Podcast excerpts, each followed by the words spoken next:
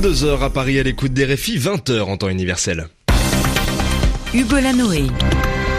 Bonsoir à toutes et à tous et bienvenue dans votre journal en français facile que j'ai le plaisir de présenter ce soir avec Aurélien Devernois. Bonsoir Aurélien. Bonsoir Hugo, bonsoir à toutes et à tous. Au sommaire de cette édition, Israël a fait preuve de retenue. Déclaration de l'ambassadrice américaine aux Nations Unies au lendemain de la violente répression d'Israël à Gaza qui a fait 60 morts.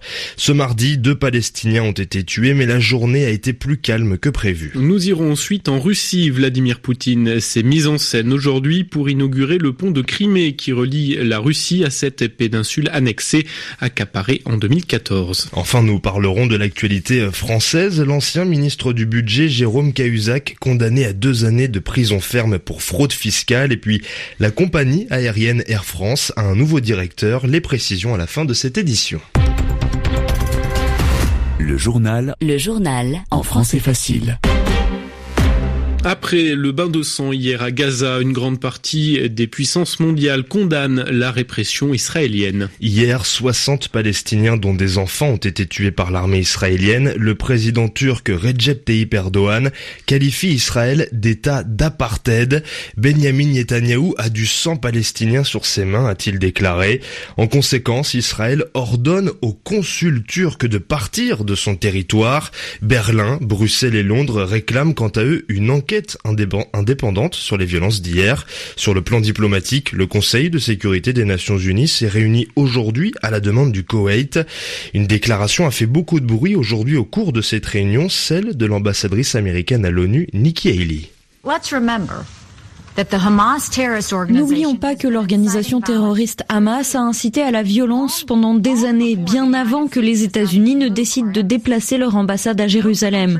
Aucun pays membre de ce Conseil n'aurait agi avec plus de retenue que l'a fait Israël. Le déplacement de notre ambassade à Jérusalem reflète également une réalité, celle de Jérusalem comme capitale d'Israël. La ville a servi de capitale à Israël depuis la création du pays. Elle est l'ancienne capitale du peuple juif.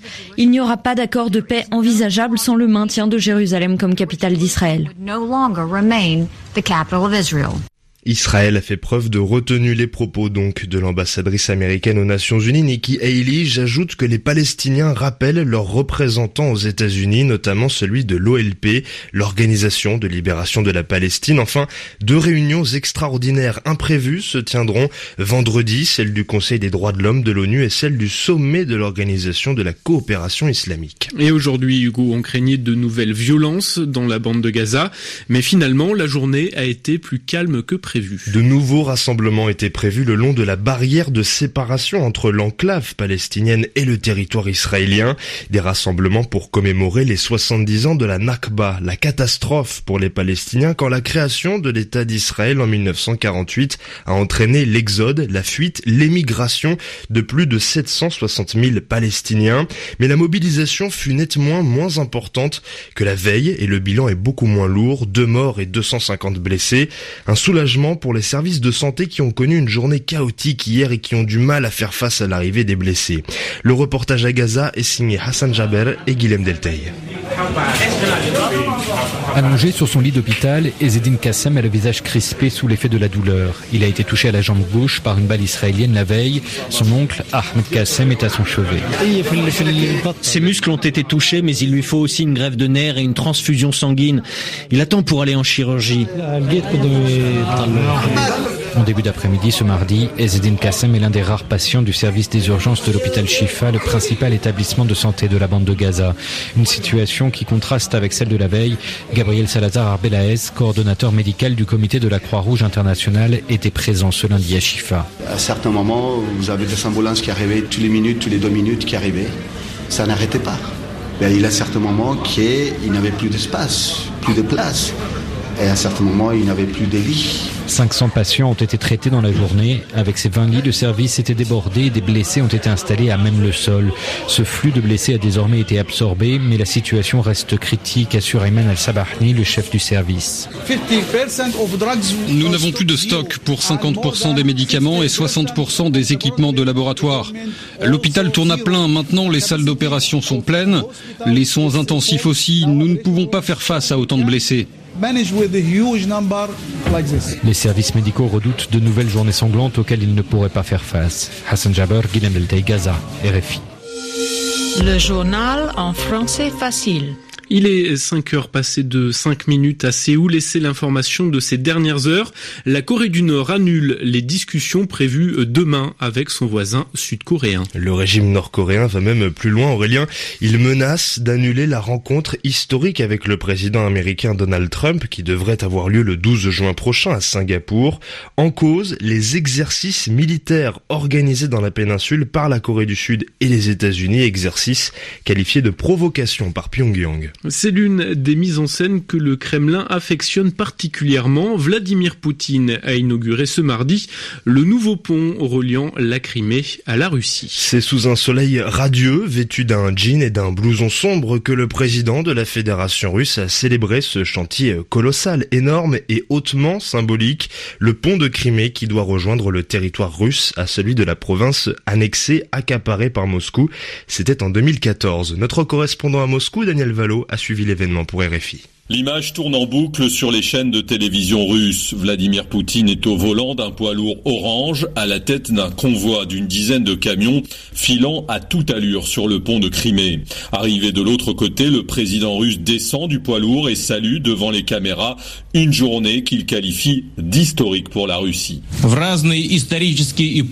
À plusieurs époques de notre histoire, même sous le tsar, les gens rêvaient de ce pont. Ils ont essayé à nouveau dans les années 30, 40, 50 et enfin grâce grâce à vous, ce projet, ce miracle a eu lieu. C'est un résultat remarquable qui nous rend plus proches de la Crimée et qui va la rendre plus forte. Cela nous permettra de développer son économie et d'améliorer la qualité de vie de ses habitants. Pour Vladimir Poutine, le pont de Crimée doit faciliter l'afflux des touristes russes et désenclaver le territoire. L'ouvrage de 18 km de long aura bien sûr également une portée géopolitique en reliant physiquement la Russie et le territoire annexé en 2014. Le pont a d'ailleurs été dénoncé par l'Ukraine comme une violation inacceptable de son intégrité territoriale. Moscou, Daniel Valo, RFI. Et justement, faut-il y voir une riposte, une contre-attaque de Kiev? Les services de renseignement ukrainiens ont perquisitionné aujourd'hui les bureaux de deux médias russes à Kiev, c'est-à-dire qu'ils ont enquêté dans les locaux de Russia Today et RIA Novosti.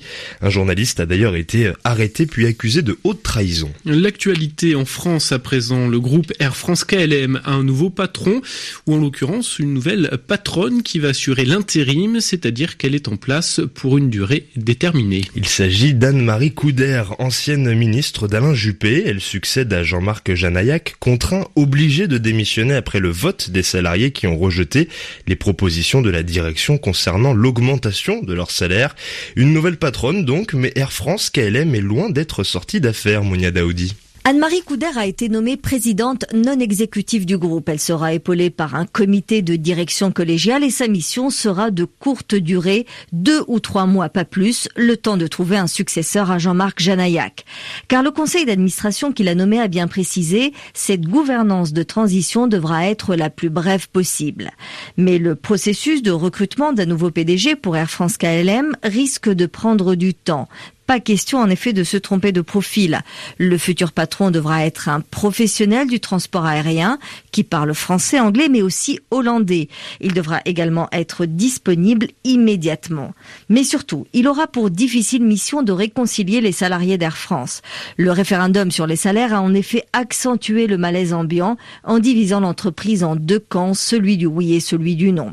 Et même si Jean-Marc Janaillac a laissé un groupe en meilleure santé financière qu'à son arrivée, la concurrence de plus en plus agressive dans l'aérien ne devrait laisser que peu de répit à son successeur. Mounia Daoudi est toujours en France. Jérôme Cahuzac, condamné à deux ans de prison ferme pour blanchiment et fraude fiscale. L'ancien ministre du budget français reconnu coupable d'avoir dissimulé, caché de l'argent sur des comptes bancaires à l'étranger, de l'argent qui échappe à l'impôt.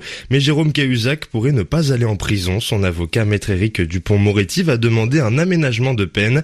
Une procédure qui permet à la personne condamnée de travailler, de suivre une formation ou encore de maintenir des liens avec sa famille. C'est la fin de votre journal en français facile présenté aux côtés d'Aurélien Devernois, mise en nom de Fabrice Violet. Merci à vous deux et merci à vous qui écoutez la radio du monde.